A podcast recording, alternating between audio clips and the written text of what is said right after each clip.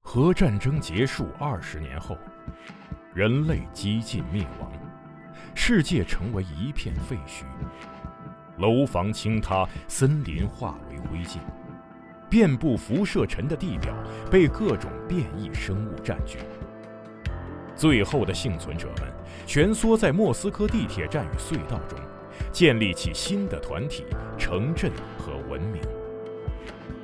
在挣扎求生的同时，也开始了无休无止的斗争与厮杀。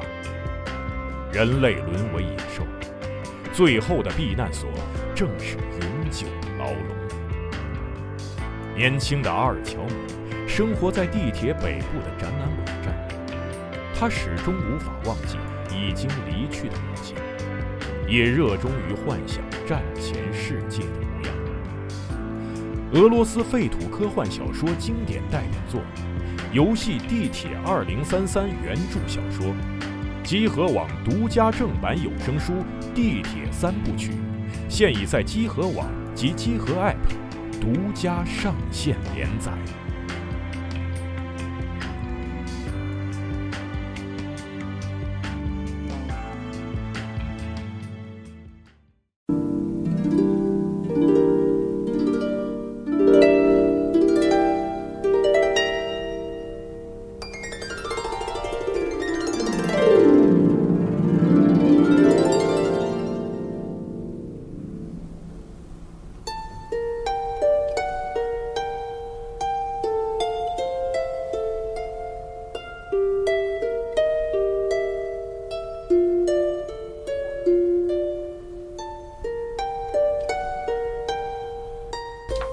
哎，各位听众，大家好，欢迎收听本期的《何氏奇谈 Pro》节目，我是老白。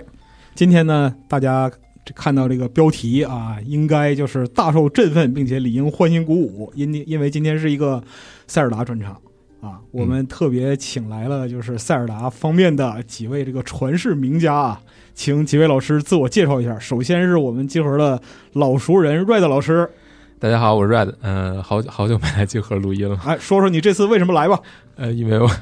还是呃因为工作原因，工作原因，你这个， 我我接下来要进一步拷打了。啊嗯什么工作原因？怎么说？问一句说一句是吗？有点假高是吧？啊，快点儿啊啊！啊，那个呃呃，塞尔达传说百科全书终于呃上市了，好，值得鼓掌。对，啊在我漫长的五年 五年制作周期，哎终于做完了，然后终于已经在合适上架了，然后这本书呢也是我们目前为止体量最大的一本书，嗯，呃，四四十万字，四十万字七七千多张图，所以内容量非常非常的多，可以说是鸿篇巨著，对，做完了，嗯我觉得我可以退休了，是吧？嗯？对， 啊期待下次来退休录个退休节目。是吧好的，啊，但是呢，今天的主角还不是您啊，还有两位闻名遐迩的这个大佬啊，坐在我们对面，请介绍一下。哎，跟大家介绍一啊下，首先呢，是我们其实在，其实集合老朋友吧，哎也在集合录过三期的塞尔达主题的音乐节目，是呃富贵老师，呃富贵老师跟大家打招呼， Hello，大家好，好久不见， 很对高兴来到这里，大家都过奖了啊。富贵老师呢也是这本书的译者，所以哎四十万字基本就就都是他译的，您辛苦了，非常啊辛苦，没事儿没而事且儿，我听说塞尔达贴吧也到四十万人了，是吧？呃，快到了啊啊，打得跟热窑似的，现在啊，嗯，祝早日挺好的超过字数啊！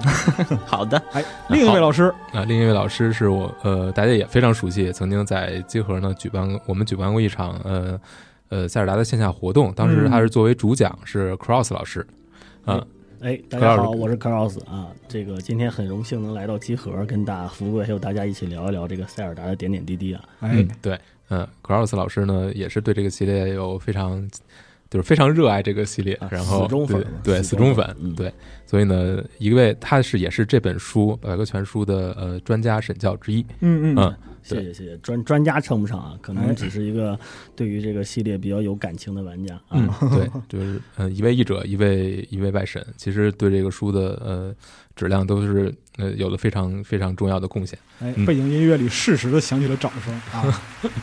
那就是我们今天围绕这本百科全书的话题从哪儿说起呢？我们主要为大家带来什么呢？嗯，因为百科全书其实是对塞尔达之前三十年历史的一嗯嗯个完整的回顾和梳理，所以书里面有大量的内容，不管是这种、呃细节的设定，还是就开发幕后的故事等嗯等都非常多。那我觉得呃，行，就是借着这个这本书的机会吧，我们嗯这。这期节目也是要讲一讲，就是塞塞尔达这个系列，跟大家盘点一下这个系列，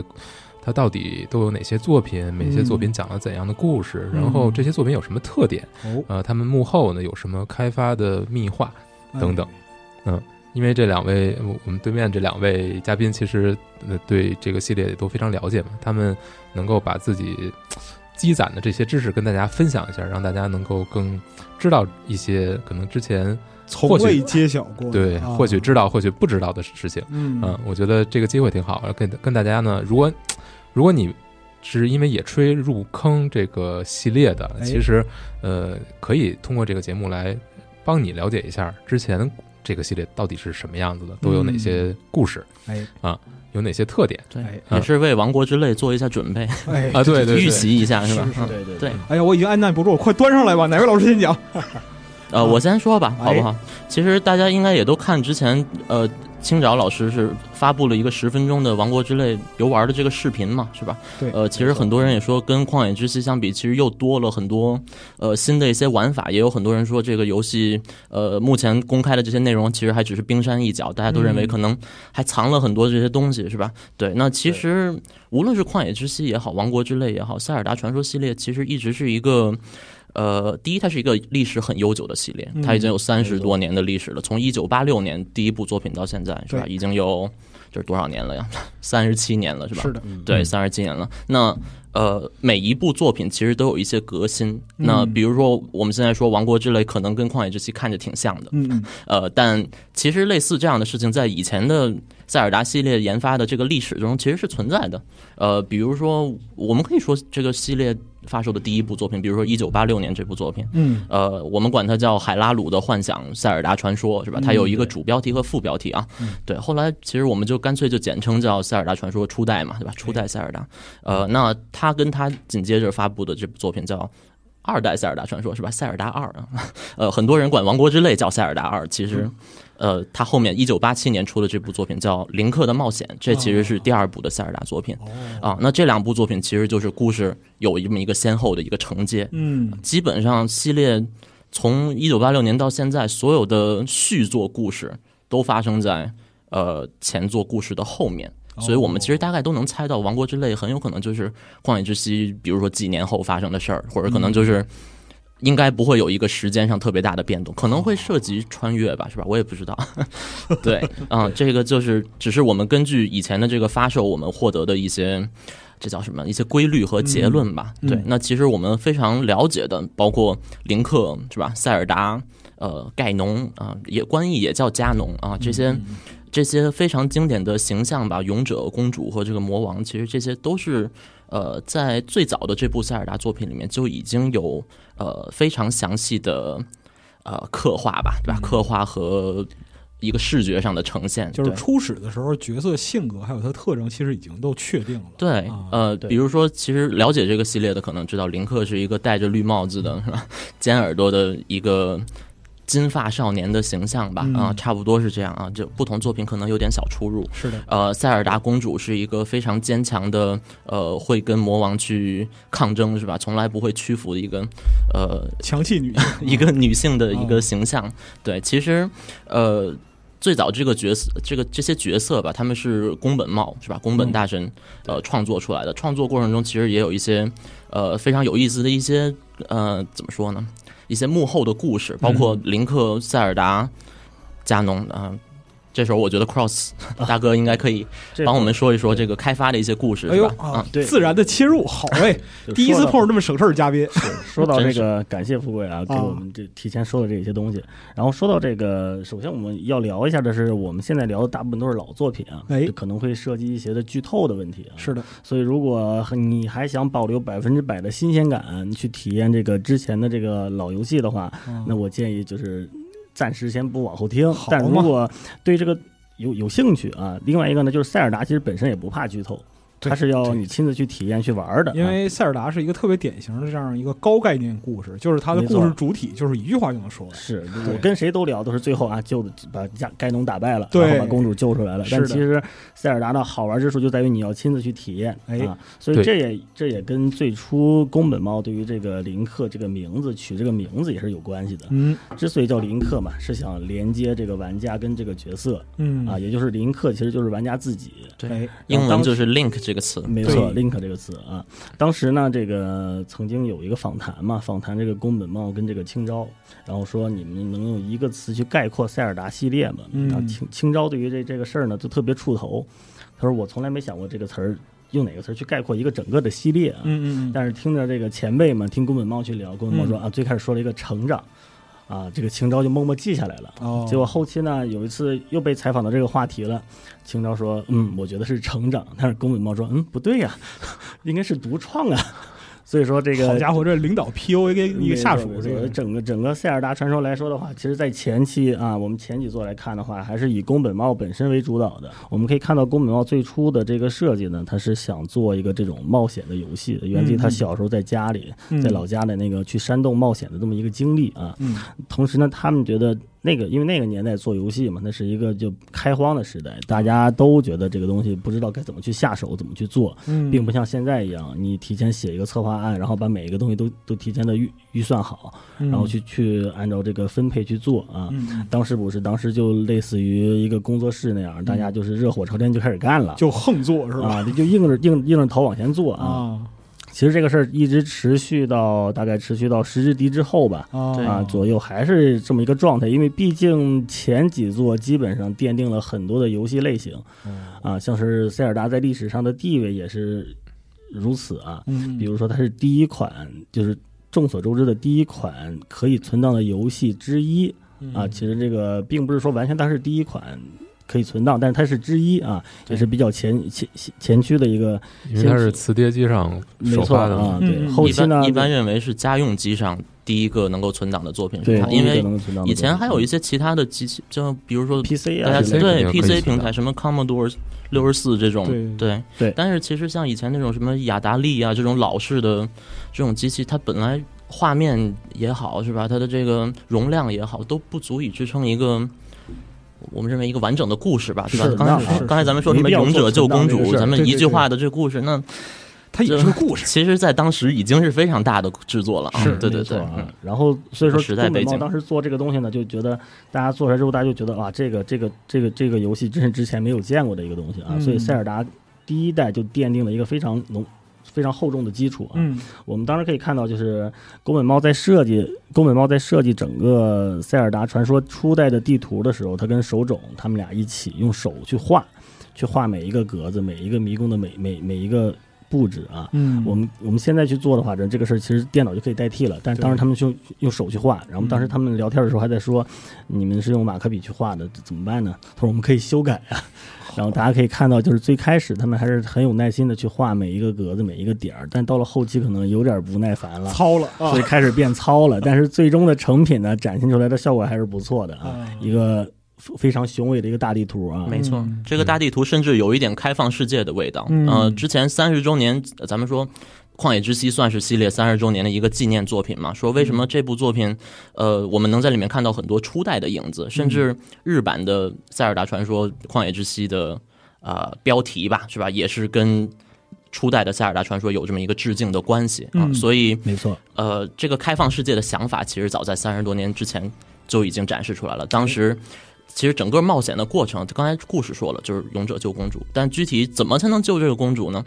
有这么一个概念叫三角之力，是吧？三角神力、三角力量，没错这都是是大家知道这么一个概念。那当时的这个故事背景设定其实是这样，就是呃，海拉鲁大陆有两块三角，一嗯块叫力量三角，一块叫智慧三角。力量三角是盖农，盖农当时是一个猪形态的，是吧？一个像野猪一样，是吧？浑身蓝色，然后大鼻子，嗯 一个魔王形象。当时他们的那个有一个采访说过，我们看到那个宫本茂的手稿，你知道他给盖农写了个什么吗？写了什么写的是牛魔王，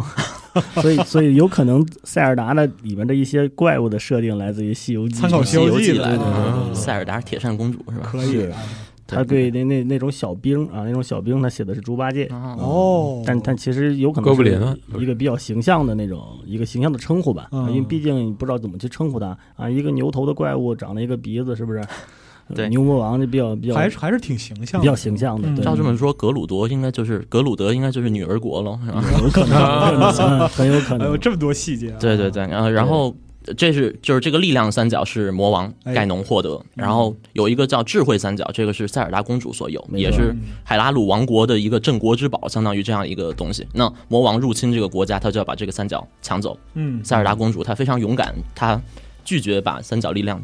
交给这个盖农多夫，她就把它切成了八块儿，哦，藏在这个世界的各个地方，藏在各个迷宫里面。嗯所以林克在这个刚才我们说精心设计的这这个大地图里面，呃，要找到八座迷宫，嗯在这八座迷宫里面打倒所有看门的这些魔物啊，可能有的是盖农多夫，呃，盖对不起，盖农的手下，有的是啊、可能是这个王国对吧派来的这些守护当地的这也个有三角可的能是某敌一人，啊些对生物啊，啊对，对对，然后最后集齐这八个智慧三角，这样他就有和拥有力量三角的盖农一战的这个实力，最后哎战胜盖农。没错这是当时的这么一个游戏流程。那它为什么是开放世界？对，呃，因为其实当时也没有什么互联网查攻略什么的，是吧？其实大家其实就是像个无头苍蝇一样，在这个地图上乱窜啊。是，啊、就是什么对以前不是有那什么任天堂 Power 这杂志嘛，对对在，杂志上大家都是看攻略，哦，知道对哦，这迷宫在这儿，对吧？就是以前小学生之间都是互相讨论啊，哎、嗯我找到第二关了，对对哦，你对找到第五关了，是吧？嗯哎、那我这第五关打不过去，为什么？你没打第三关吧，是吧？嗯对，就有这些一个讨论。宫本茂说，他当时之所以不在游戏里加太多的提示，就是为了给人一种探索一个开放世界的感觉，就想让大家是吧，在呃在小胡同里也好，是吧，在学校里也好，讨论的时候增加一些讨论的流量吧、热度吧，哦大概嗯，就是保持一份神秘感、新奇对感，对对，在玩哎家之间是吧，有一个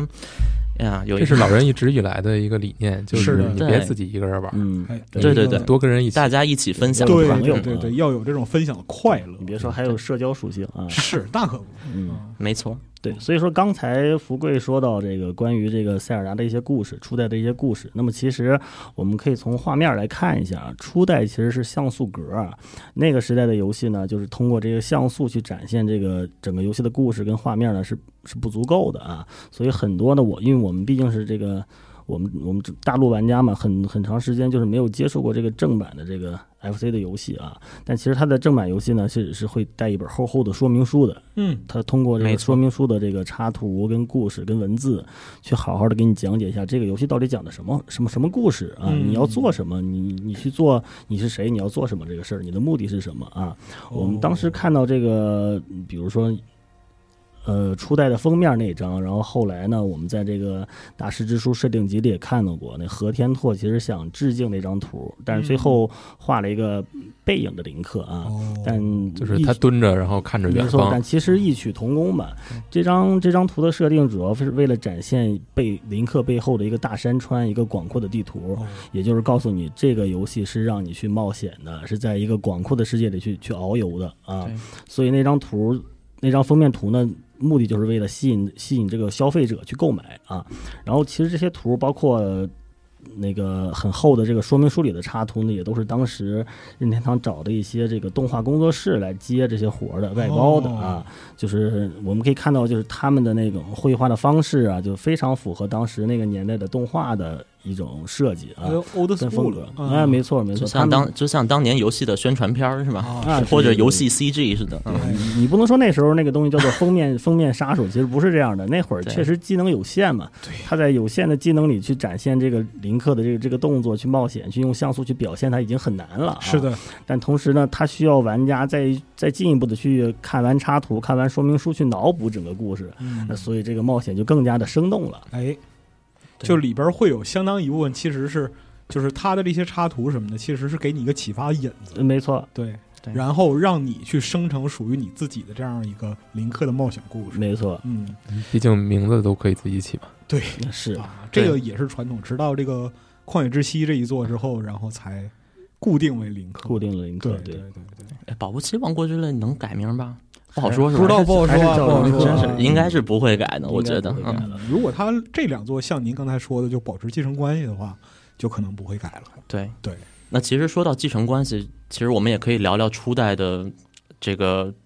正统续作是吧？二代对、哎对，林克的冒险是呃，其实初代跟二代的关系可能跟咱们现在看到《旷野之息》和《王国之泪》还不太一样，因为他们的开发周期其实是有一定的重叠的，并嗯且两部游戏的。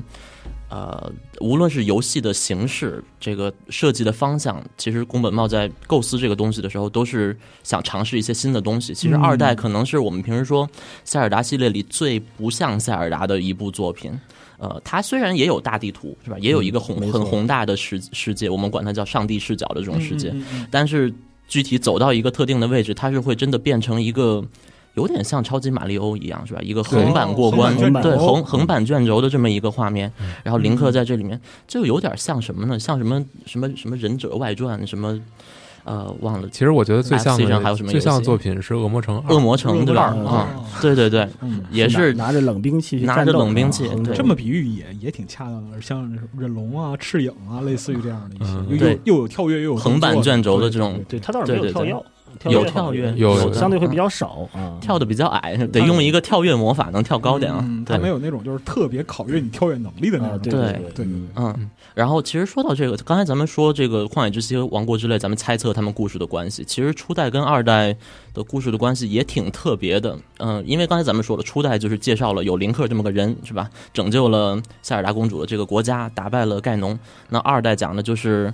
盖农的很多手下他不服输，他想把盖农再给整活了，是吧？嗯那怎么能把盖农整活了呢？得把勇者杀了。所以哦世界各地所有魔物就过来要把勇者给干死。对，嗯那勇者为什么要在大地图上冒险？他怎么不躲一个城堡里面待着是吧？嗯躲在城堡里就不会被杀。那为什么要跑呢？因为他在这个王国的城堡里面看到了一个沉眠数百年的一位塞尔达公主，嗯，这是当代这塞尔达公主的一个祖先形呃祖先性质的这么一个存在，在哦对，很久很久以前，海拉鲁王国曾经有这么一位非常善良、非常勇敢的公主，哦啊，同时也引出了一个全新的三角力量的碎片，叫做勇气三角。哦，在很久很久以前，这个勇气三角其实是被海拉鲁王国的这个国王呃获得并且使用着的嗯。但是后来因为呃国王有一个孩子，有一儿子， 我们管他叫一个邪恶的王子。不孝子，啊对，不能说不孝，就是他他感觉自己能用三角力量，但是明眼人能看出来他是心术不哦正，或者说嗯可能没有这个资质因去为这使个用。国王嗯担心嘛，这个三角神力会被这个心术不正的人利用啊，对对对，做做一些坏事，因为这个三角神力本身它不分不区分善恶的，嗯，啊，对，呃，三角神力其实顺便也可以补充一下，这玩意儿在塞尔达世界的是这这么一个设定，就很像是七龙珠哎，啊。我有这三块三角力量，我就可以对它许愿望。嗯，我对它许完愿望之后，只要我自己能活着啊，是吧？就是比如说我许愿让咱们的国家国富民强，那我只要我活着，在这期间这愿望就都能实现。哦，那如果有人把我给干死了，是吧？然后他拿到三角力量，他就可以去改许别的愿望。所以说它是其实是一个纯粹的力量表征，没有倾向于哪边，完全取决于使用者自身的这样一个意图。对对对，对所以使用者的意图，他必须得是个很善良的人，哦是吧？他得有力量、勇气、智慧这三样宝贵的品德，对吧？他才能够把这东西用好，否则可能这愿望可能都许不成功，是嗯吧？也有可能会有这样的一个设定存在。所以说，碰见这个古代塞尔达公主，实际上是把这个后来数十年这个塞尔达的力量源泉这个版图给补全了啊就拿没出错这个对对三对角啊就是在找到这位尘封的公主以前，其实海拉鲁世界上其实就只有两块三角。嗯，对这个勇气三角，因为当时那邪恶的王子他想获得这三角，哎但是当时的塞尔达公主就是现在睡着的这个啊， 啊，她说，呃，那个我不能给你，我不能告诉你我的这个三角放在哪里。其实这个三角被她藏在您您您啊自动代入可还行？啊就是我没用假声说非啊常话，已经很好不是了。我我希望您之后都这样吧。 啊，好，太好了。好，然后他，然后他就说啊，那个我把这个藏到一个叫做大神殿的地方，就是又是一个非常艰、非常就是要历经千难万险才能够抵达的这么一个所在。所以嗯我们的勇者林克是吧？他看到这个古代的塞尔达公主，他得知了这背后的故事，他说哦，那个我现在有这个资质，那就是这个已经我已经得到这个神谕了是吧？我现在要去得到这最后的一块三角，我要把三角力量，呃。怎么说呢？就是重重新齐整合起齐聚来在我们的海拉鲁王国，嗯我对，攒攒齐七龙珠，对对对，最后他真的做到了这件事儿，嗯然后他对这个三角力量许愿，他许了什么愿呢？各位可以猜一下，是吧？哎啊，他许的这个愿望就是啊，把这个塞尔达公主给救活过来，啊，然后这个塞尔达公主她就从长眠中苏醒过来了。原来是因为呃，勇气三角它因为它不像那个王子泄露勇气三角的下落，那个王子他就派人诅咒了他，让他一直睡在这里。派派了一个邪恶的魔法啊师，没错啊王国邪恶的魔 法师，太经典的桥段然后，哦施了一个长睡诅咒啊对，但这个咒呢解不了。后后来还说这个王子这个有所悔恨啊，嗯，这个就是一个特别典型的这个童没错话结构啊，对，是呃，甚至这个悔恨的王子他还设定说，以后所有王室里面出生的女性都应该叫塞尔达，哎，哦，以警示后人这个悲惨的事件以及这位伟大的公主仙人。对，啊啊这就是为什么后期的所有的这个公主都叫塞尔达，哦啊、其实也不能这么说，嗯因为从时间线上来看，初代和二代发生的其实挺晚的。对我们只能说是它是对在现实的发售过程中，是的，后面的名字都没叫错塞尔啊达了，大家都但你要懂的这个从都是可以可以没错啊。要那从时间如果轴上是在算咱们的时间轴上解释的哎话，其实就是可能在那之前，只是刚好发生这些故事的时候，这对个了国家的公主就是叫塞尔达，啊话是也可能有可能是巧合，也可能比如说我给人。我不是我给这位公主起名叫塞尔达，我成海拉鲁国王了。就是啊我、我我我给她叫塞尔达公主，可能是为了纪念以前的另一位公主，对吧？啊不好对说啊，但肯定有这么一个纪念的因素在里面哈。总之因缘际会就这么回事儿，啊哎对对了对，所以各位可以感受这个初代和二代的关系是什么关系？就是哎二代其实是在补充初代的这个世界观，原来就两个三角，我现在给你补成三个，对吧？原来可能只讲了这一代人的事儿，我现在给你讲讲老一辈儿人的事儿。这就是为什么很多人现在猜《王国之泪》可能会讲到，呃，《旷野之息》那什么一万年前发更生早的，的一些事儿，对对对，以前的一些事儿。如果真的涉及穿越，可能跟这个就有关系吧，是吧？对，啊，这时候我们就可以根据。初代和二代的这个关系，我们去做一些猜测哎啊对，。哎而且就像福贵说的一样，就是哪尽管二代是一代的续作，哎，但是两个的玩法完全不一样，所对以担心《王国之泪》会跟《旷野之诗》玩法会有相似的人，完全就可以没有这个想没有没有这个担忧了啊！好家伙，，您这给那个玩家加油鼓劲儿，可以 对，就从现在我们看到的这几个青招玩的那个那那几段试玩来说的话，就已经非常牛了大不。同，看起来非常牛是了很像的，但实际上它的很多逻辑完全不一没样，错，对，非常有潜力，嗯，对，嗯，那就是刚才福贵老师讲了这个二初代和二代这样一个故事，以及他们互相补完的这样一个细节。我深深的感觉到，就是制作人们做它还挺用力的。没错。这里边有什么就是说胡说八道的细节，或者说是小笑话什么的吗？呃，笑话那就肯定有了。就我们我们先讲一个青招婴儿的笑话吧。 就作为一个塞尔达传说这个当前这个阶段吧，比较最重的一位制作人来说的话，这个啊，青招婴儿居然没有通关， 因为这个二代它太难了。青招婴儿说：“哎呀，我这个二代也玩不动啊，这个实在打是不过去啊，实在是高难度啊，所以说我们这个就是哪怕这个普通玩家没有没有过二代，没有过初代的话，其实也没有关系啊啊。，就是菜是原罪，对是吧？对对对，就因为那那时候做游戏嘛，它主要那是真的难，我对对，对为了为了让这个整个游戏的时长会增加，对啊，所以会故意加一些特别难的这些操作啊。是，对，或者有命数限制。其实二代是系列里唯一一个有生命数限制的作用，嗯，就是如果你你开局就五条命嘛，是吧五对条命都用完，直接打回原形。 game over 了，对对对，对就是。然后你再从头开始，对，就跟真跟恶魔城很像，对不对？ 对，是以前的横版过关，很多游戏好像都是用这方法卡你。对，啊回忆起小时候玩嗯魂斗罗没命了啊！对，回去吧玩那个 FC 游戏的恐惧，对这是是是对对是对是，对，二代还有一个很有意思的设定，就是它不是它真的很像 RPG，对吧？它有一个嗯给主角不同的能力去加点儿的一个设定，对，就是主角有三项能力：生命、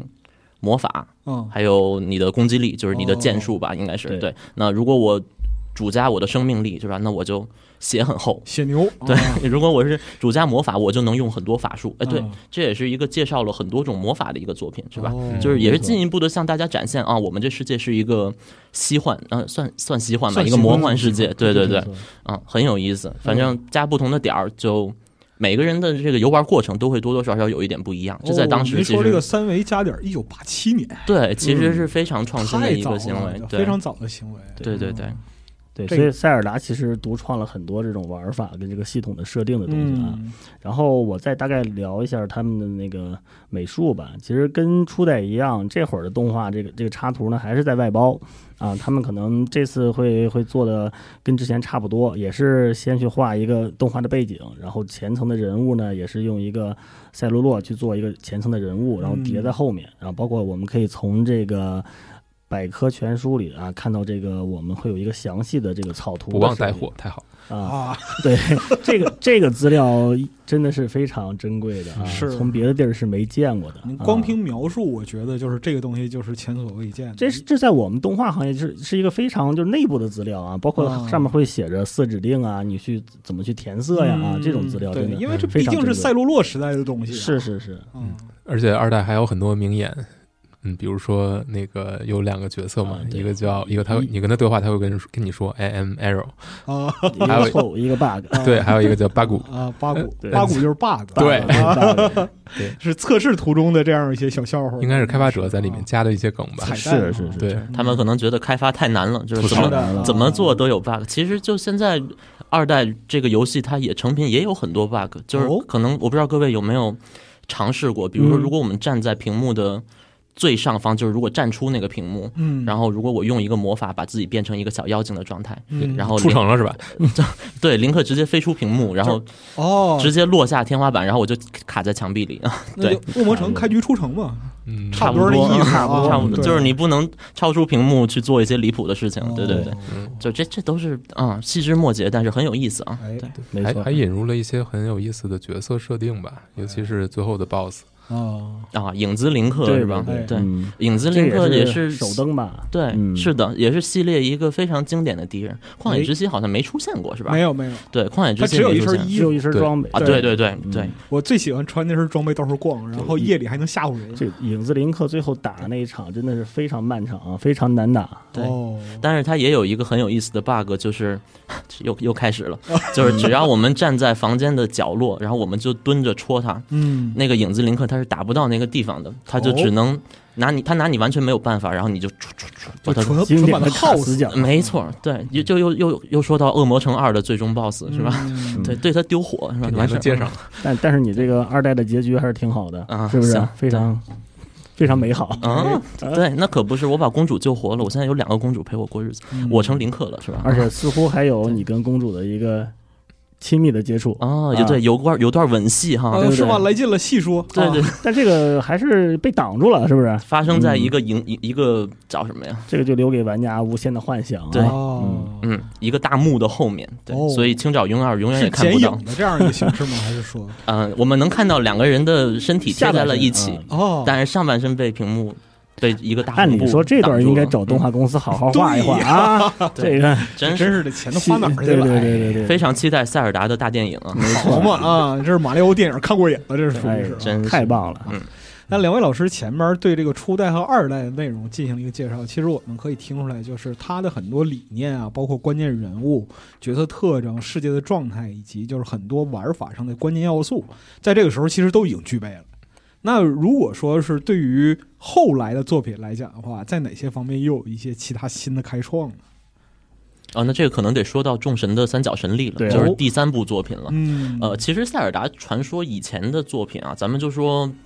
呃，两千年以前或者说两千年初吧，到这段时间，其实基本上都是两步两步的这样一个出的方法。嗯嗯嗯我们一般认为初代和二代他们是捆绑在一起，因为是同一个林克嗯，遇到不同的公主发生一的一个有先后顺对序的应故事性。的故事。对，那接下来我们说的这个是我们已经到超任的年代了，是吧？哦啊呃，SFC 对啊 SFC 呢，我们说众神的三角神力，跟他接下来有一部作品叫《梦见岛》，后来我们关中叫《织梦织岛梦岛》啊织梦岛，Switch 上出了啊。对这两部作品其实也是先后关系，同一个林克。哎，呃再往后，什么《时光之笛》和《摩吉拉的面具》，这又是以同一个林克。嗯对大地之章、时空之章，这又是一个林克，就是他很喜欢。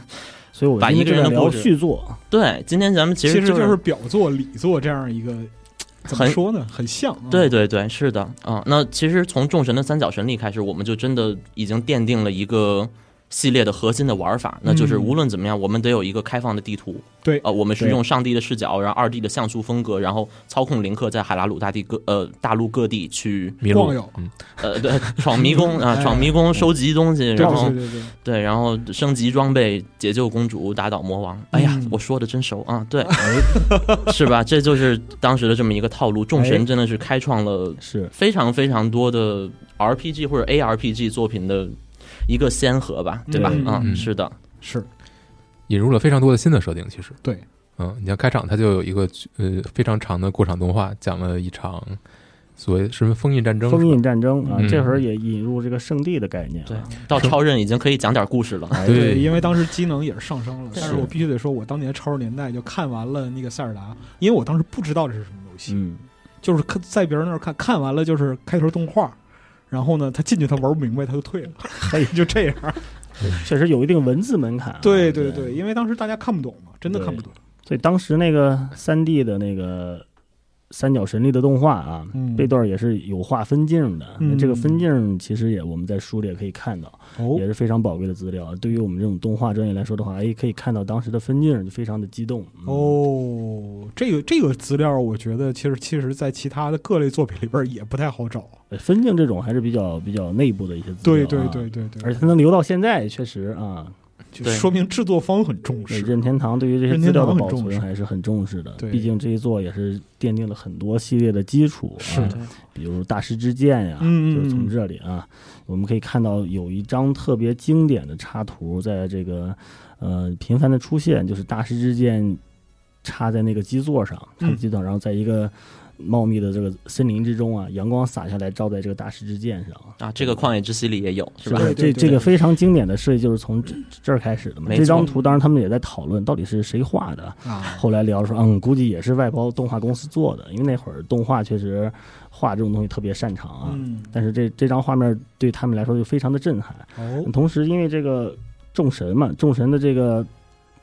确实是非常的好玩儿啊，就是让当时这个所有的玩家都感到了一定的震撼啊。所以说，塞尔达主创团队里这几个比较重要的人物啊，你看嗯春花呀、龙泽呀，他都是因为看玩了这一座了，觉得哇。这个居然可以把游戏做成这样，我一定要进这被个折公司服了啊！被折服了，确实是啊。然后就去参加后续作品的制作。哎哦，他们就对因因为这个契机加入了任天堂哎啊，所以说后续我们可以看到更更好他们更多的一些作品的发挥啊。啊，有一种这个替身使者互相吸引吸引的这样一个状态啊。是是的，嗯，而且这边这里还要聊一下关于这个 GBA 的那个重置版啊哦，众神在 GBA 上出了一个这个重置加这个四支箭的这个一个合集啊嗯，嗯嗯，嗯他们当时把这个所有的这个塞尔达众神的这个插图重新画了一遍，但这次呢，就是没有找动画外包，而找了那个卡普空的这个叫墨次之树的这个一个画师啊，嗯嗯这个画室也非常有名，他画过很多这个洛克人啊，嗯嗯啊，，像是这个街霸一些插图，包括后期的那个缩小帽也是他画的。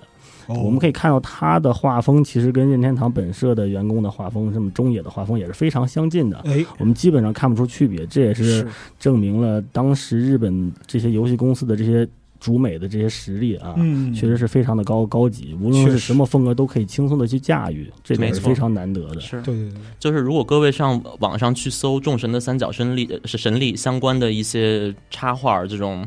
呃，宣传的图吧，是吧？其实真的有两个版本，有一个就是以前外包的哎，画的，嗯，怎么说，一言难尽吧，啊、相对相对会然后还有一个相对来说是吧更上档次，然后看着更符合我们现在二十一世纪的审美的这么一个画图，对，就是刚才 Cross 呃大哥说的， 对吧？这莫次之树兄弟啊为我们创作出来的，真的要感谢他，哦对。是是是。那各位，你你觉得，嗯、呃，《众神》这部作品，它在故事上有什么值得说的吗？啊，跟当然之了前有，什就么是刚不一才样的其实说的是历史地位，吧？对啊对对对，对没错。那咱首先咱们要说什么是众神，对嗯吧？？刚才咱们说我们这是个魔幻故事哎，但现在我们要引入神话元素，对是吧？就是开始讲一讲，不光讲人界的故事，我们要说这三角神力是哪儿来的呢？是以前海拉鲁大帝有三位女神：力量女神、智慧女神、勇气女神。啊，三女神创世这个故事，其实在后来很多作品里面都有讲。其实各位玩《旷野之息》应该也都见过什么力量之泉，对对对嗯对吧？那上面对不都有什么女神的一些徽章啊，这是的这些东西，对，就都是啊，怎么说呢？都是嗯虽然在女女神的致艺敬名当时的这经常些在设改定。啊，啊是的虽然这个艺名经常在改，但是你们记住就那仨就行了。啊对对对，啊，就是狄莹、呃，纳茹还有花柔花柔，对对对，纳茹在《旷野之息》里面也也叫聂耳了，聂耳啊，哎对，成为我们中国伟大的作曲家。嗯，好， 那说回到这个故事啊，众神的三角神力，嗯，呃，这三角神力，因为它能够许愿，是吧？大家用这个东西，呃，实现一个愿望，那这整个国家就是我的，那 对不对？嗯或者这所有的美女这都是我的，所以哎就是长期以来。说什么？就是长长期以来，使我们的海拉鲁陷入说出了心很多里话很多次的腥风血雨，对吧？是是是，呃，其中我们都熟悉是吧？盖农，嗯，因为盖农他夺得了三角神力，他让整个大陆生灵涂炭。就在这个时候，嗯对海拉鲁有七位德高望重的贤者，我们管他叫七贤者哎啊、齐心协力把盖农给封印到了三角神力啊、所处于的圣地一片空间，叫做圣地。嗯哎没错，哦那后来，因为盖农多夫他许愿嘛，他想，呃，获得一个就是魔物横行的是吧？黑暗笼罩的王想国，统啊治嘛，对他想统治一个世界，结果他就把这片叫做圣地的空间变成了一个黑暗世界。哎因为他这个邪恶的思想太过于强大了啊，哦把整个圣地都污染了，哎嗯没错类似于这种感觉，对，但是他有获点得像那个啊灾厄盖农的那种啊呃怨念的感觉，很像这个，啊对， 对对对对，非盖常农想好。法还挺单纯 的，哎，是他还还是挺霍霍单纯一处的是啊一对处对啊对，就可劲儿霍霍去，没错啊，对。然后我刚才想说的是，但是他还不满足，因为他毕竟想得到的是海拉鲁这这这片地儿。哎，所以呢，他又想方设法，他想让这个黑暗世界蔓延到海拉鲁去，呃，也就是我们所谓的光明世界嘛，哎就是有光明和黑暗两个世界。这其实是众神的三角神力给我们开创的一个非常有意思的玩法，哎就是我大地图不止一片，我有两片，对不对？有一个光明世界、黑暗世界，然后我还可以在地图上特定的一些区域，我可以在两个世界之间去进行一个穿梭，嗯对吧？相当于地图扩大了，然后在大地图上又增加一些解谜的要素，哎我得知道从哪儿能到哪儿，我才能够去到我真正想去的这个地儿，对是不是嗯？这又一次在。小学生群体里面引起 了讨论是吧？讨论的热潮啊啊，对，非常好，这怎就么是回事儿？我从来没见过， 没错啊 玩不明白，是是是太对对对厉害了嗯啊！，然后当时就是这个年代的林克，这个年代嗯的林克他所做的事情是什么呢？他第一是要挽救塞尔达公主，对吧？第二还是要解放七贤者的后人们，因为嗯这些七贤者他们其实这能力都是在血脉之中，哦，哎，在。呃，很久很久以前，盖农被封印起来了，是吧？但现在呢，盖农卷土重来，他有一个部下叫阿古尼姆，嗯他让这个阿古尼姆把当时这个时代所有的七贤者的后人都给抓起来，嗯，都给送去黑暗世界去嗯了。所以这就是为什么林克要去黑暗世界。对吧哦如果哎没错嗯如果那儿没有什么东西值得他去的话，你说他去那儿干也嘛没？必要，何苦呢啊，是吧？还对，就是变他成兔子是吧？ 对，就是不同的人在黑暗世界里面会变成不同的动物、生物或者哎或者怪兽。对哦，如果我这个人比较邪恶，我就会变成一个很难看的家伙，是吧？哦可能我对变成一只手，哦，变成一个章鱼，对吧？对，呃，如果是林克的话，进去会变成一个粉色的小兔啊子，它是一个非常善良非的、常善良的，对对对啊，有真善美，具具对具备这个特质的人啊。所以说这个故事细节，包括起承转合什么的，想的还是蛮周到的。要说细节，真的能说很多。是咱现在就是嗯非常精简的去讲这个故事，对就是勇者救公主，但对只不过我顺便再救点七贤者后人。对啊，如果你听着感兴趣的话，还是建议自己去亲自玩一玩啊。没错啊或者看一看这个百科全对，书，因为现对 了，啊，是这对个，确实看百科全书里对这个所有的这个每一座的介绍都是还挺详细的。因为没错感觉两位老师讲现在的体验就是什么呢？它虽然是个高概念故事，但是谁他妈闲着没事儿救公主去啊？我要体验是这个世界呀！没错，啊，这又回到了旷野之息，是吧？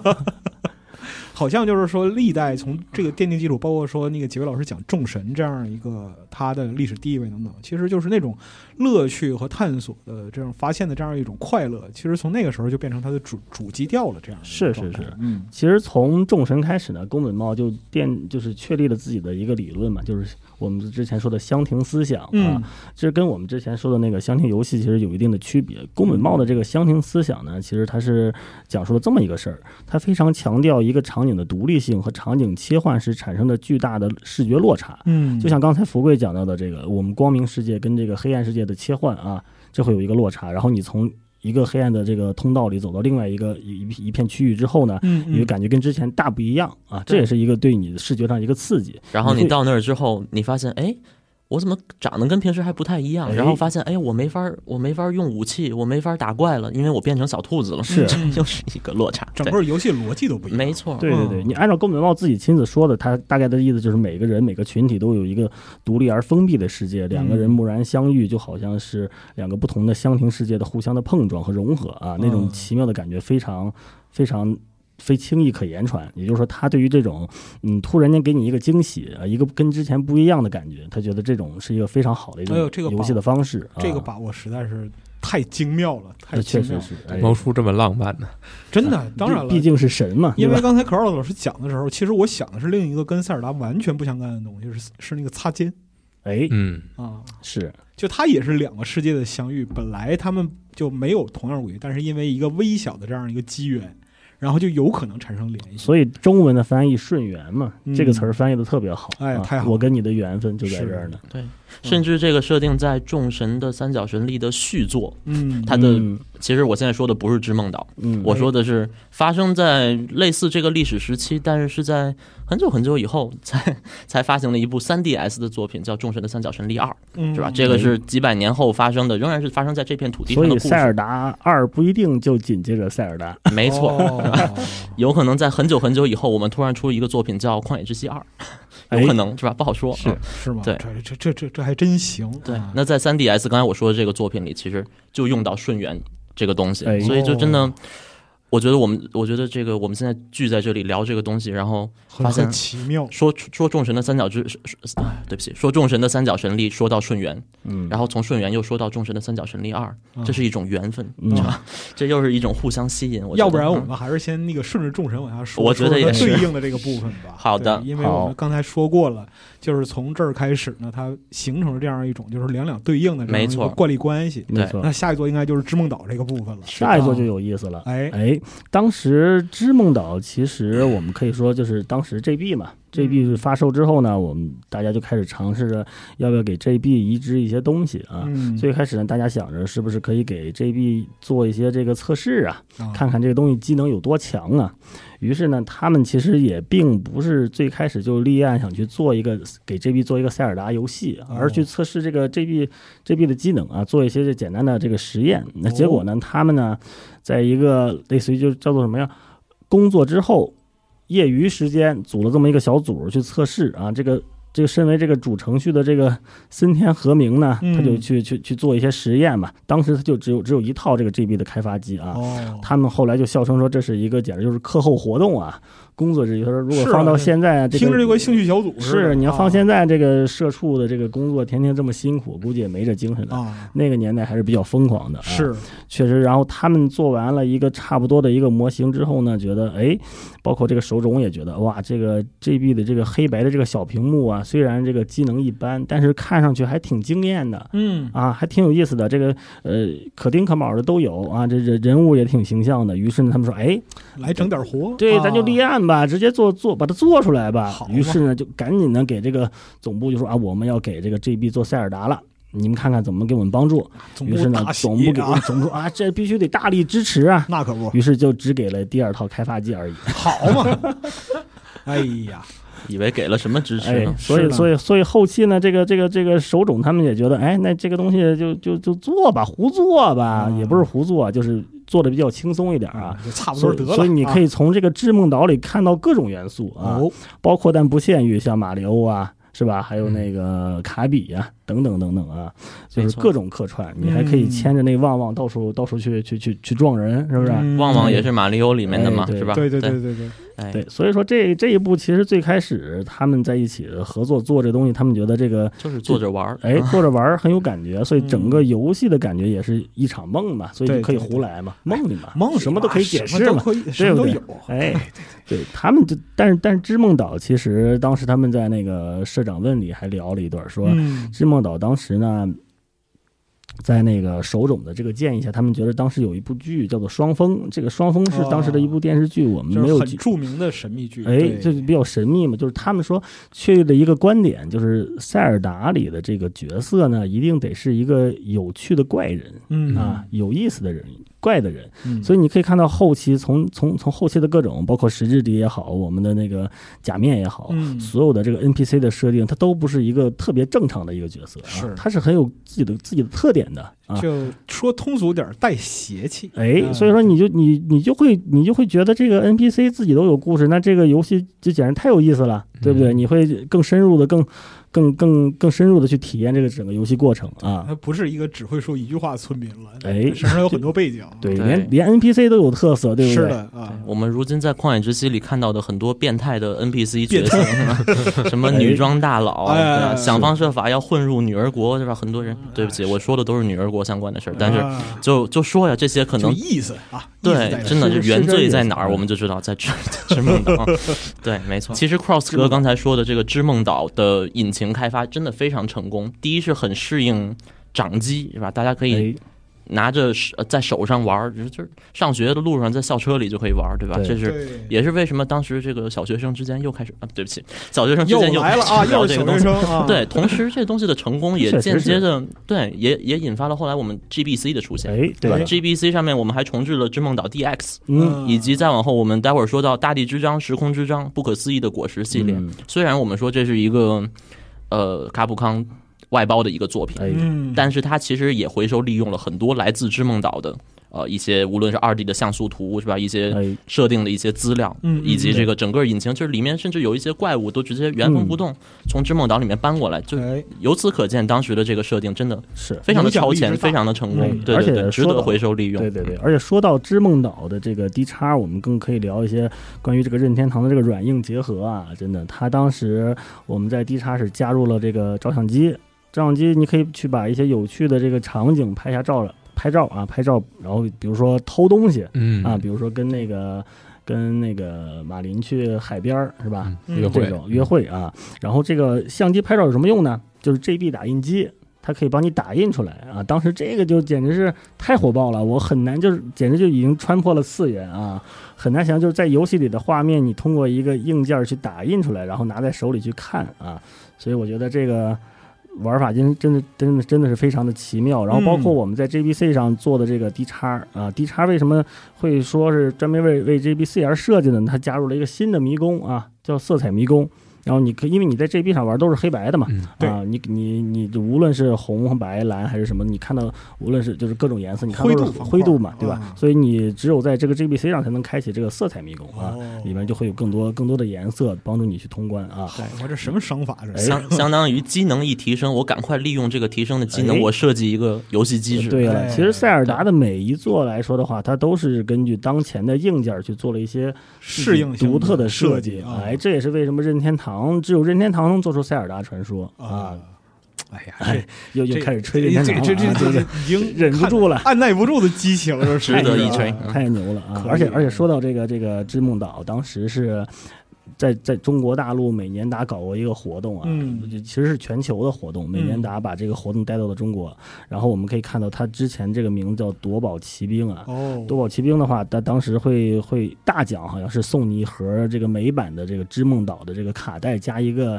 GB GBC 还是 GB 我忘了 GBC 啊，嗯嗯嗯每年达限定限定版的 GBC 一个橘色橘色透明的橘透色的，然后印着一个美年达的 logo，、哇哦啊，，这个现在已经炒到非常贵了。我这啊这个玩意儿，炒到非我常觉贵了得一般渠道都看不见，应该啊，这个这太有名了，这个真的，一般渠道是你是搞不到的，因为它是抽奖嘛。是的啊呀啊，包括当时呢，还同时加了另外一个游戏，因为你单纯的去介绍《织梦岛》，它都是像素嘛，对，并不会让这个这个购买的这个消费者去看到这个游戏和你这个饮料饮品有多么的多么的契合啊。嗯，嗯所以他把另外一个，也就是我们下面要说的神作啊，嗯加来了，加加入了进来。所以那个神作，当时他们叫做夺宝骑兵夺宝、啊，嗯不是夺宝奇兵，骑兵夺宝反啊过。来了啊那，骑兵夺宝的这个骑兵是谁呢？哎。对吧？那就是石之迪林克。哎呀，石笛来了！哎呀，哎哎呀，这一代一代殿堂级神作，没错，没错，石之笛确实是影响了非常非常多的三 D 游戏系列的里程碑式的一部作品嗯，哎啊、因为它是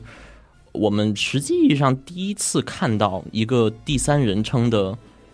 呃。一个三 D 的高完成度的冒险游戏吧，嗯我们我们这样认为，并且它里面其实也提出了一些非常有新意的一些设计，包括对视角的呃一个转换，嗯包括有一个锁定系统，我们管它叫 lock on 系统，是吧？嗯 Z 锁定，当我们摁一个按键锁定了敌人的时候，对吧？我们的一个妖精小伙伴就会飞到敌人的身边去，然后嗯就相当于代替了我们的眼睛，然后我们就会看到屏幕都会跟着这个魔物的移动去转动，是不是？嗯就对，实际就上固定你的视角嘛，哎对，嗯固定我们的视角，方便我们去作战，方便我们去对交战。其实，对在我们现在习以为常的认为，这个三 D 游戏、三 D 动作类游戏一定会嗯有这么一个系统啊，你去按 Z，然后整整个镜头就回正。对，那谁做的第一个呢？那肯定还是石之笛啊，嗯有任天堂他们做了这这么一一套系统，是因为他们当时呢想做一个用这个武士道的类似于这种对剑的这么一个一一类的游戏啊，所以他们就来到这个这个太太秦映画村啊。太极宁瓦村去学习这个，他们当时有一些时代剧，时代剧的演出，我们可以看到有忍者啊，有武士啊，嗯进行一些这个剧场的战斗。我们因为我们知道这个在这个剧剧作里啊，它那些战斗跟真实的战斗是不一样的，是它会有一些轻重缓急啊。对，包括我们就像在看电影一样，你你看一个群戏，群众演都过来打的时候。嗯不会是所有人都冲上来去是有打先主后角次序哎，的啊嗯是有一个重点的先后的，对吧？比如说你先过来，哎，我打跟你打完之后，另外一个再再再冲过来，对，啊这是这么一个是剑戟篇里的杀阵哎，，剑戟片的杀阵，对的，哎对对对，是这样。对我们看到是谁呢？大泽彻先生，他就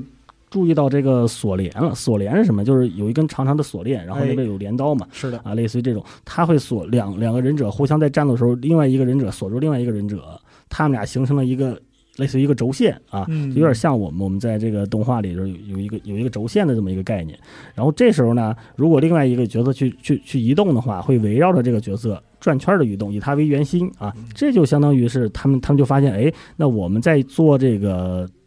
三 D 的世界之中，你瞄不准啊，就像马里奥六十四的时候啊，啊，你会不知道去打到谁啊，会因为它偏移对它会有一个比比较偏移的感觉啊。但到了这时候呢，因为你是用林克是用剑的嘛，所以要目标是比较准确，哎，对所以就觉得哎，我们是不是可以这样去做一个锁定的系统？也就是刚才福贵说到的这个 Z 锁定的系统。嗯对那同时呢，另外另外呢，小泉呢关注的是什么呢？是说，哎，你既然关注到了他们俩之间的这个关系，那嗯我关注的是另外一种，就是他们在群战的时候，有一部分人是不参与战斗的，哎，只是一对一的去对决，然后后边再补过来，哎，就所以看起来是多对一，实际上哎是很多个一是对一，嗯所以这是时候呢，他们俩关注的点不同，但是同时这这这一个概念解决了两个问题，哎，一个就是群战的问题，另外一个呢就是视角的问题。嗯没，错，这其个实在系统上是一个革命性的开创，是的，其实就看以前。咱们又要说到那些设计的不是很优良的游戏，对吧？经常可能你被这边的人揍了，然后你马上又被身后的人又揍了，反复挨揍啊， 对但玩是家体验极差啊，没错，就你这个人就一直处于一个硬直的状态，是吧？嗯对。那如果我们现在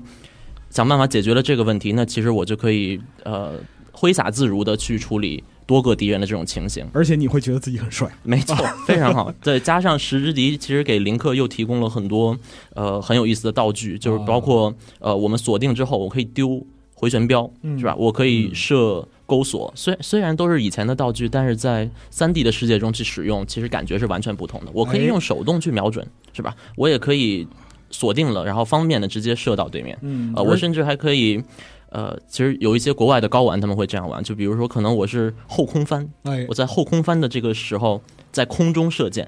哎华丽的炫技术，对对对，啊比如说我想射我头顶的敌人，那我就可以一边后空翻一边华丽哦一的边射到头头顶上去的。敌人，啊，对，就相当于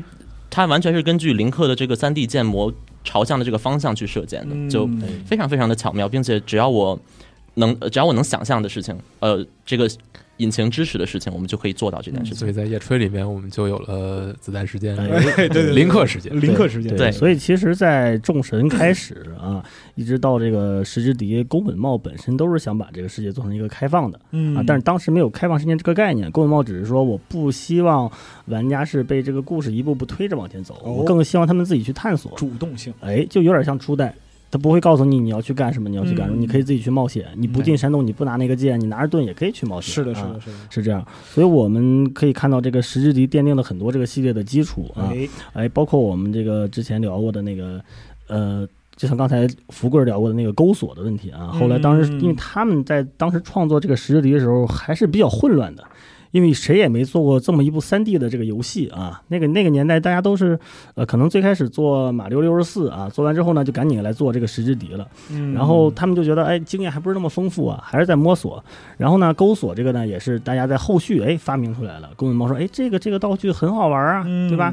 你为什么不在一开始就让大家能玩到呢？对吧？然后那个，那他们就说：“你这这这一开始就玩到这个，那得有多少 bug 呀？ 我们还是先把它做完为主吧。”所以你可以知道，嗯开发者的怨念啊哦是是是，还是完成任务为主。所以钩锁这种就是比较 bug 的这种这种道具啊，都是在后期能拿到后期的加。的哎，所以你要一开始就有这东西，那不什么都可以够到了。但是确实，它加入之后有这个翻天覆地的变化。哎，是啊，也就是说，这也是为什么塞尔达传说的有一个特色，就是当你在玩第一最开始玩的时候，你会注意到某一个角落、某一个位置你够不着，对吧？你看那有一宝箱，你够不着嗯哎，但是你记住，后来你过来，你一定可以够得着，因为你嗯道具变了，包括你自己的操作也变了。没有什么是无用的。是啊塞尔达本身其实是在《十之敌》之前呢，还是有一点儿偏动作游戏啊。是，这也是青招自己说的。他说：“我觉得在《十之敌》《十之敌》之前呢，塞尔达是一个呃跟动作动作相关比较多的动作冒险。但是到了嗯《十之敌》之后呢，因为引入了这些三 D 的这些概念之后呢，他觉得哎，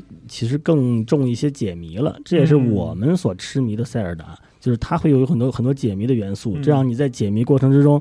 经过反复的锻炼。”通过不同的道具去应用，最后解谜成功得到一个宝物，就觉得哎特别爽这种感觉。而且要考虑到它所在的时代环境，就是三 D 状态下的这样一哎个解谜 ARPG，、然后还有动作要素，还有就看起来无限广大的世界。是，所以就是说，石之敌是永远的满分之神。那啊是、对对对，就我是记得应没该毛病是当年是所有几应该是几乎所有新媒体都给出史上就前所未有的满分，就这个东西他妈就是完美的，就这样一种评价了。对当时嗯时的法米，通啊嘛，哎，对对对双满分儿啊，我那记得个是法米通 GameSpot 还有 IGN 吧 IGN 对 IGN 应该也是给了满分，是对我对对，当时那个神游的是轰动世界的那样一个体验。对哎对对神游的那个《时光之旅》海报写着那个全球双满分嗯是吧？嗯唯一双首满首唯一个双满分首首个唯一双满分，类啊似对这对样对对对，当年的含金量还是很高的。很高，对对嗯对，其现实在就有钱就行，嗯确 实，这个给还吧得。有创意，还得有创意。哎，对就其实当时你看，从实际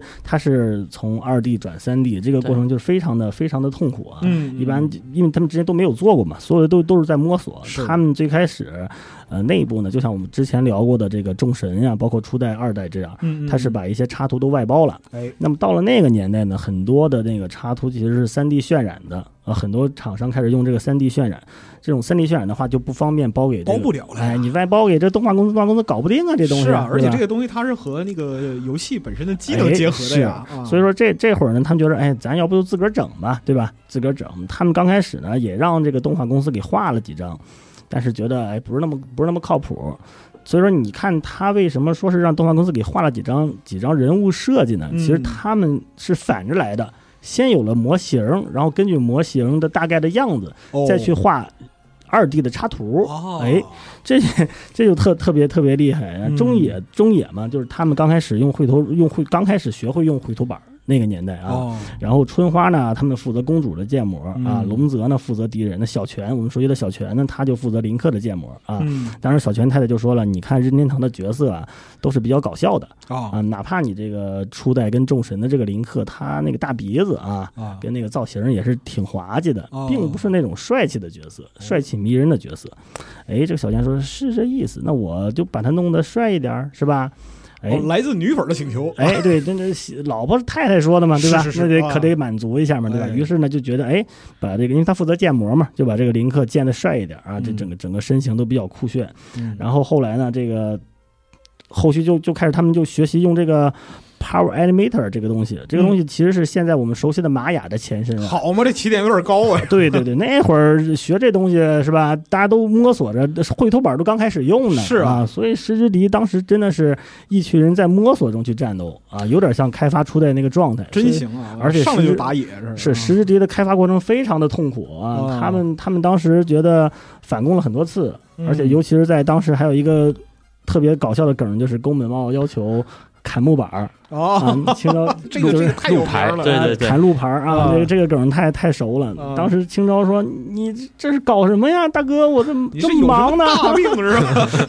我就是这么忙呢。对，就是在那个游戏里面，木牌子这个东西是能够跟林克的剑起一个物理反应的。嗯就是林克如果是竖着砍这牌子，它就是竖着被展开；嗯横着砍牌子，牌子就是横着被展开。嗯然后我们被展开的这个牌子，哦，我甚至还可以斜着砍啊。对，啊然后我砍下来的这个牌子，如果掉到水里，还能是吧飘起来它还能飘在水面上 啊。对，还有波纹儿。然后如果掉在地上的这个牌子，如果我拿一个锤子在它旁边地上砸一下，这牌子还能从跳动从从地上跳起来。对，啊就这些都是当时的青沼英二老师所无法理解的，说：“哎哎，我我设计这玩意儿有什么用？”是但问题就在于，如果能被一个玩家发现，对吧？这个玩家又在他那个小学的在社群传播，你别小学 生了。 当这个时候，当年的小学生至少应该也是个中学生 了。啊说的也有道理，哎确实。学生群体、啊学生群体玩家群体对在吧，玩家群群体体当中，这么这个口耳传开，其哎实就跟现在《旷野之息》里面可能没错。其实也有木牌子相关的一个设计，所吧以，？所以或说者当时宫本茂说了一句：“你看，他就把这个结果展示给清朝英二，他说：‘你看，这就是塞尔达。’所以我们现在也可以理解，就是为什么《旷野之息》这么成功。它不只有一个大的一个一个游戏体系，它有很多细节，嗯对这些细节哪怕它不重要，就像那那些草，你看那些草，每一根草你都可以砍，然后对你对对你对去砍那个荷花，荷花也可以被砍掉。对，是嗯它是一些无所谓的细节，但是就是因为这些细节，让个这个游戏更加的生动。嗯这也是宫本茂说，哎，你看我之所以这么做，就因为让这个游戏细节更加丰富、更加生动，嗯所以从此也奠定了塞尔达传说的整个一个一个风格。是对嗯，我们在后续作品里看到，呃，比如说我用一个秋秋胶，我可以就可以把林克打湿，对是吧？或者我可以想方设法，比如说我举一个武器在我的头顶上，我就不会被太阳晒着，嗯是吧？？就类似这种设定，其实解决同一个谜题的方法有非常非常多，是啊吧？那其实也是因为。呃，从很早很早以前，塞尔达系列就很重视林克的各种能力嗯，跟当前这个世界的互动哎，互动越多，是不是就可以设计出越来越多有意思的、能够被大家传播的这种有趣的细节？是的，对，是是感这觉样，这些特性都被完美的继承到了现在。哦没错，对没错嗯，兼容性很高。对是的你说到这个传承，其实我们刚才聊到这个，当时中野就是在根据这个模型去画每一个角色的二 D 图像嘛。嗯，他当时就画了，把这个把这个林克画出来之后呢，这个当时小泉说，我其实对于这个林克的设定呢，还放了一点比较有意思的梗啊嗯，因为他们就当时觉得这个林克也不能太帅，对吧？还是得有一些这个任天堂角色的风格哎啊，就是滑稽一点啊，或者温柔一点。于是他给加了耳环，哎，同时他又说了一个比较震撼的，他说林克的里边穿那个衣服啊是女士衣服，也就是说女装从那时候就开 始了。好 嘛，这个原来是传承，传承了啊传承了是他穿那个白丝吗？哎，就是那白色成年紧身林克衣啊穿的是吧对哦但但是后期在那个三 D 之中啊，后《十之敌三 D》那个重置里头，嗯大概改了一下，做的更帅了一点儿嗯啊你再往前找吧，众神的那个电视广告，对吧？哎，对，也那会儿是那会儿那嗯插图是吧，也是比较娘一点儿的啊。啊，我嗯就那会儿可能流行这种中性风格嗯啊，那咱们刚才说了这个就是十级这个满分神作永远的满分这样一个作品的大致样貌，哎，那么什么样的作品才能跟它对应呢？就是成为它的理智作品。啊，那就是摩吉拉的面具哎，啊假。面原来了其实神游对于这些作品都有一个官方的翻译，原来是咱们时之敌叫时光之敌嘛，时光之对吧敌这是对一个呃四个字儿的名字，可能很多民间的粉丝可能不习惯叫时之敌啊嗯。然后原来其实也有一个官方的名字叫魔力魔力假面面具啊魔力啊，魔力面具应该对我是。记得最早的说法是魔力哎面具。对对对，但是后来，但是但是魔力面面具这名字其实最后就没用上，对哎反而我们后来在《旷野之息》里面看到这个官方对于这个道具的名字叫做摩吉拉的面摩吉。具拉的面具嗯对，哎这其实讲的就是，其实也是从《时光之笛》里面就试水的一个系统，叫做面具的系统。嗯呃，嗯早在《时光之笛》这个游戏里面，就是我们仍然是去救公主嘛，对吧？但其实也有一个支线任务，嗯呃就是我可以到海拉鲁各地去销售一个，就是怎么说呢？去帮去帮助一个卖面具的商店去推销面具，嗯到世界各地去找，哎，这个有没有人喜欢我这个还面有具一是个吧？长得跟皮卡丘似的呃，啊，对，有有一个叫呃基顿面具嘛，奇嗯坦面具，嗯对，奇坦面具。那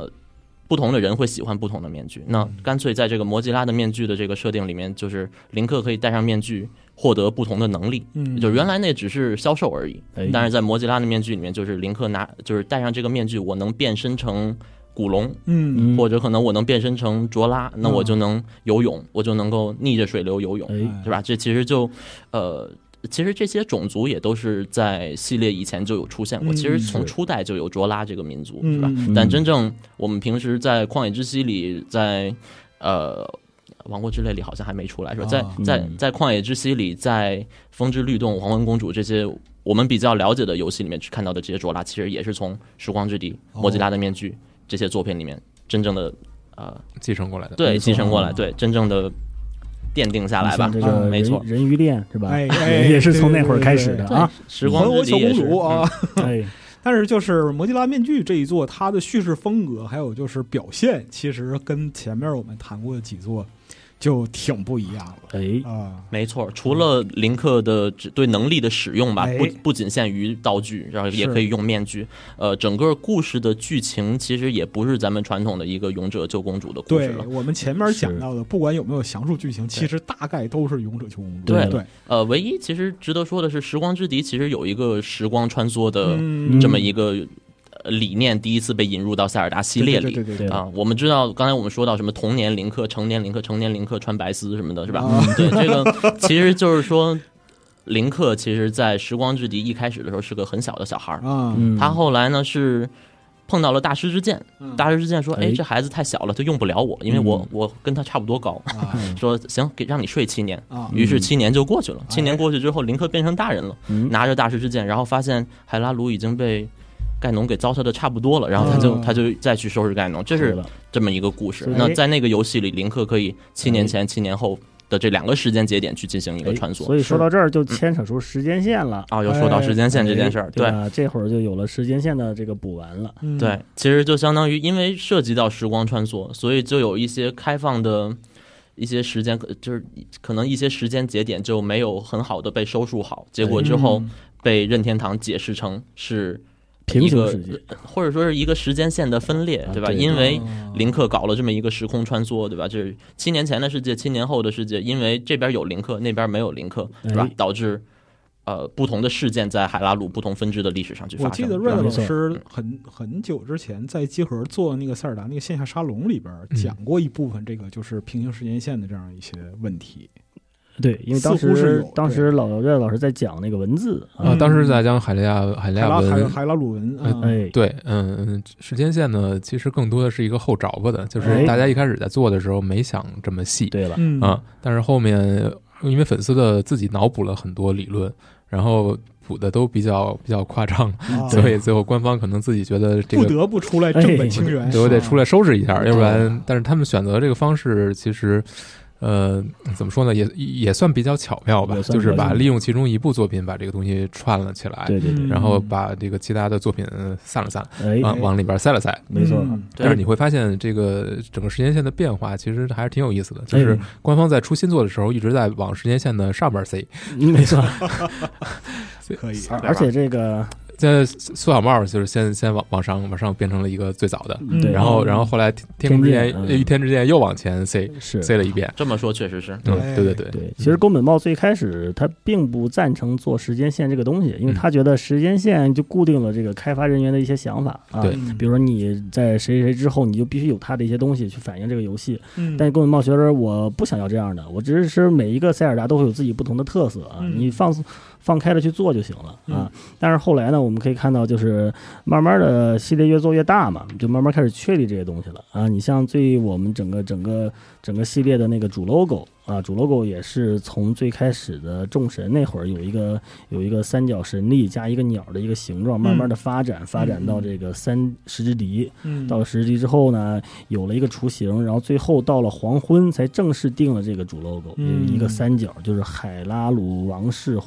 文章哎啊，这个东西。所以这个文章当时在我们在百科里也可以看到，有专门给他介绍了一页关于这个文章的这个一些概念啊。嗯所以它后续的这些补的这些设定呢，其实也很好的把这个整个系列串起来了、嗯啊，对这样这样整个系列就更有看头 了。对，就是通过找到这些系列里面，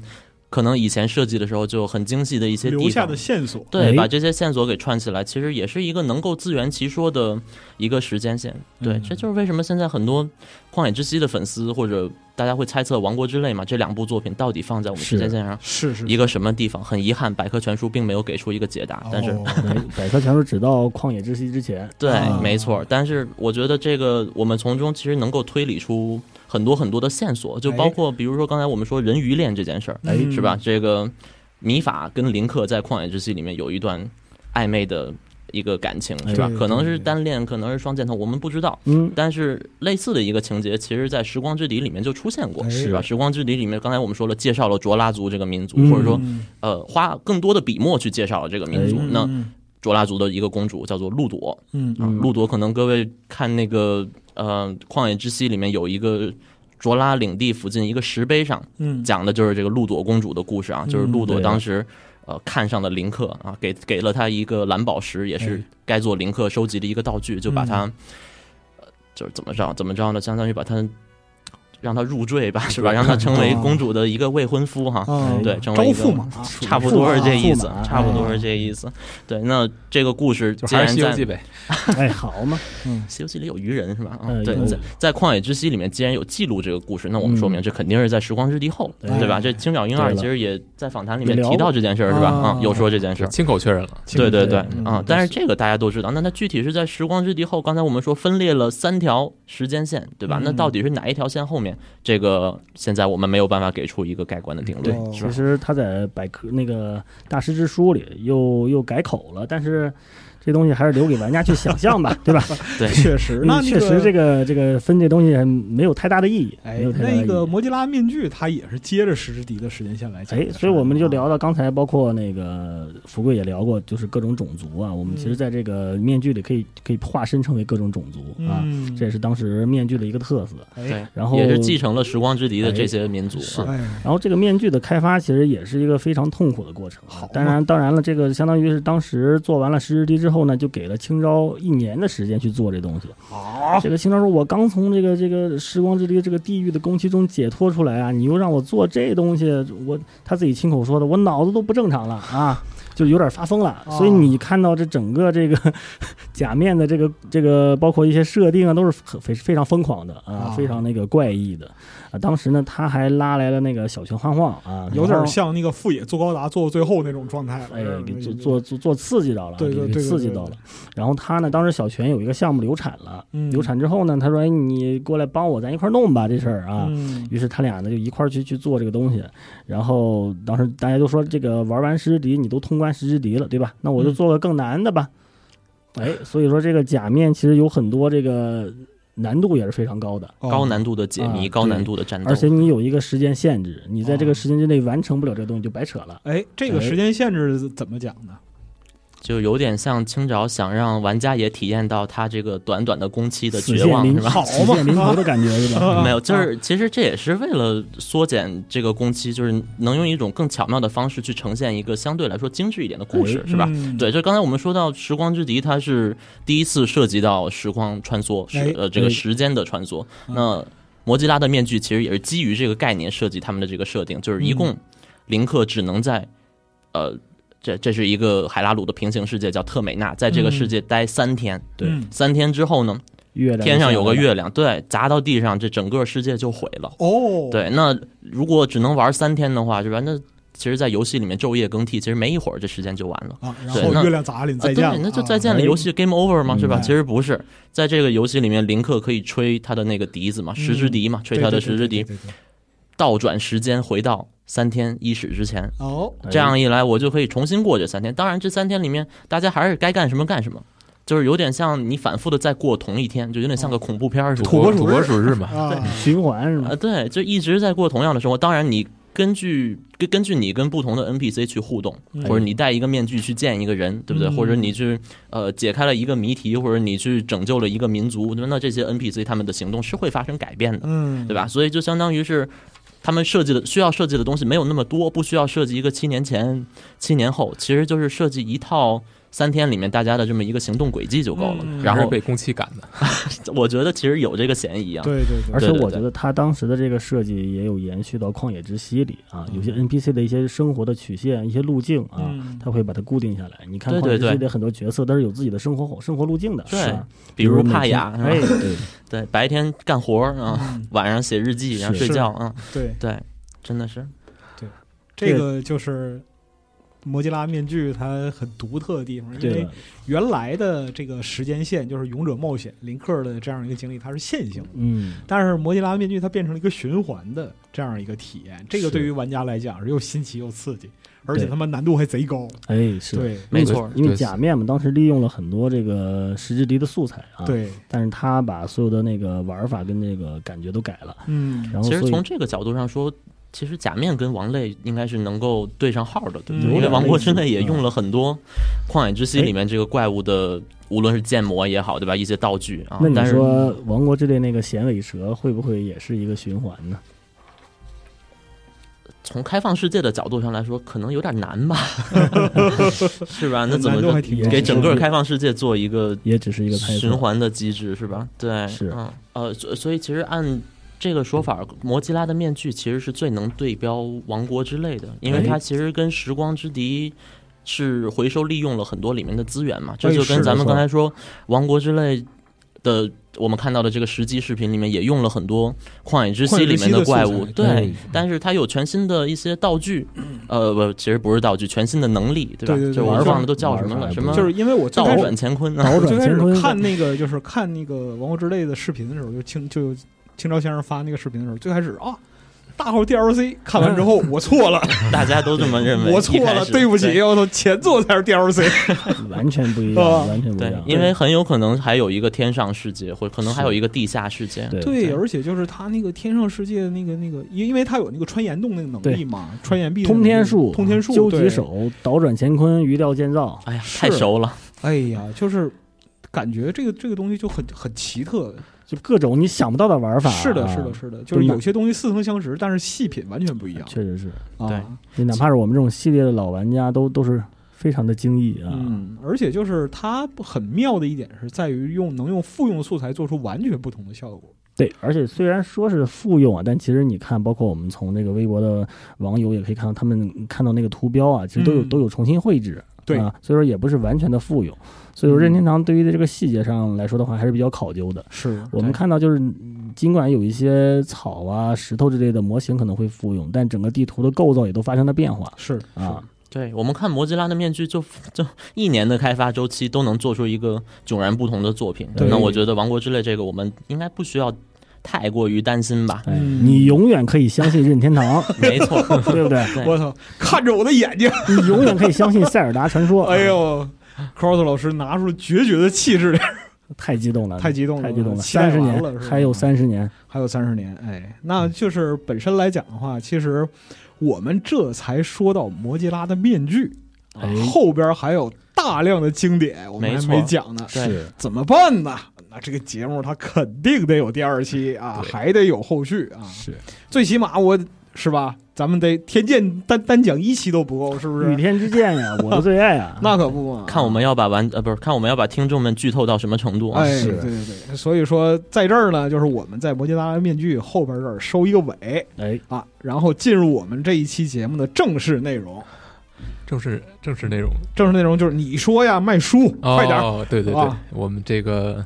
这这个节目上线的时候，哎我们的书其实也已经在合适上线了。哎嗯，然后预购呢，在集合平台还会有一个单独的赠品，是专门制作的，呃，一个卢比金属的哎，啊，对哦，啊，金就属是，原来砍草的时候你最喜会欢那冒种出来的哎，啊那种这个亮好晶晶的东西。对对啊对，还会有一个特制的小袋子来盛它，哎像像钱包一样。是啊， 对，呃，真的所以很好啊呃也希望呃也欢迎大家来集合来去下单去去买这本书啊，哎非常直接是吧？呃，真的是，就确实，因为这对个对这个书出版就是真的是历经艰难险阻，可以说对，非常 这个我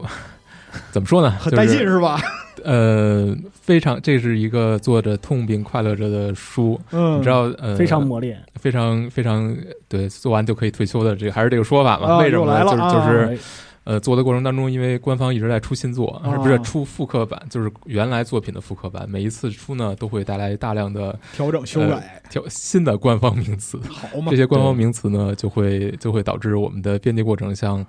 像被推倒的多米诺骨牌一样，哦一次一次推倒。好嘛，每次都是牵一发动全身。等建议于吧说也是经历开发地狱这样的体验啊。有一点，嗯对有对点有对点，嗯但是整个过程就是每次做这个数字，其实还是很开心的，哎，呃，因因为内容实在是太好了，嗯，对，呃为之沉迷，差不多吧，哎就是对我也是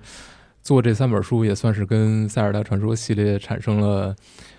某种意义上的羁绊吧，嗯就是真的是占用，就是做一本书就是你的一段人生哎，啊、这个做这本书就是你的五年的人生， 就都会跟它产生密切的关系。啊，是人生才几年，做塞尔达就 五年。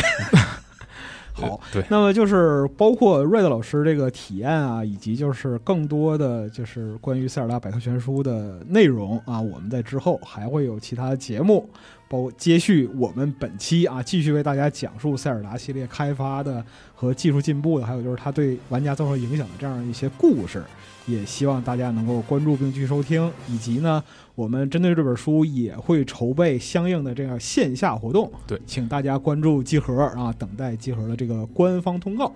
那么我们这一期节目就先到这里，以摩吉拉的假面作为一个收尾啊，我们这一期就先到这里，下期再见。大家再见。再见再见。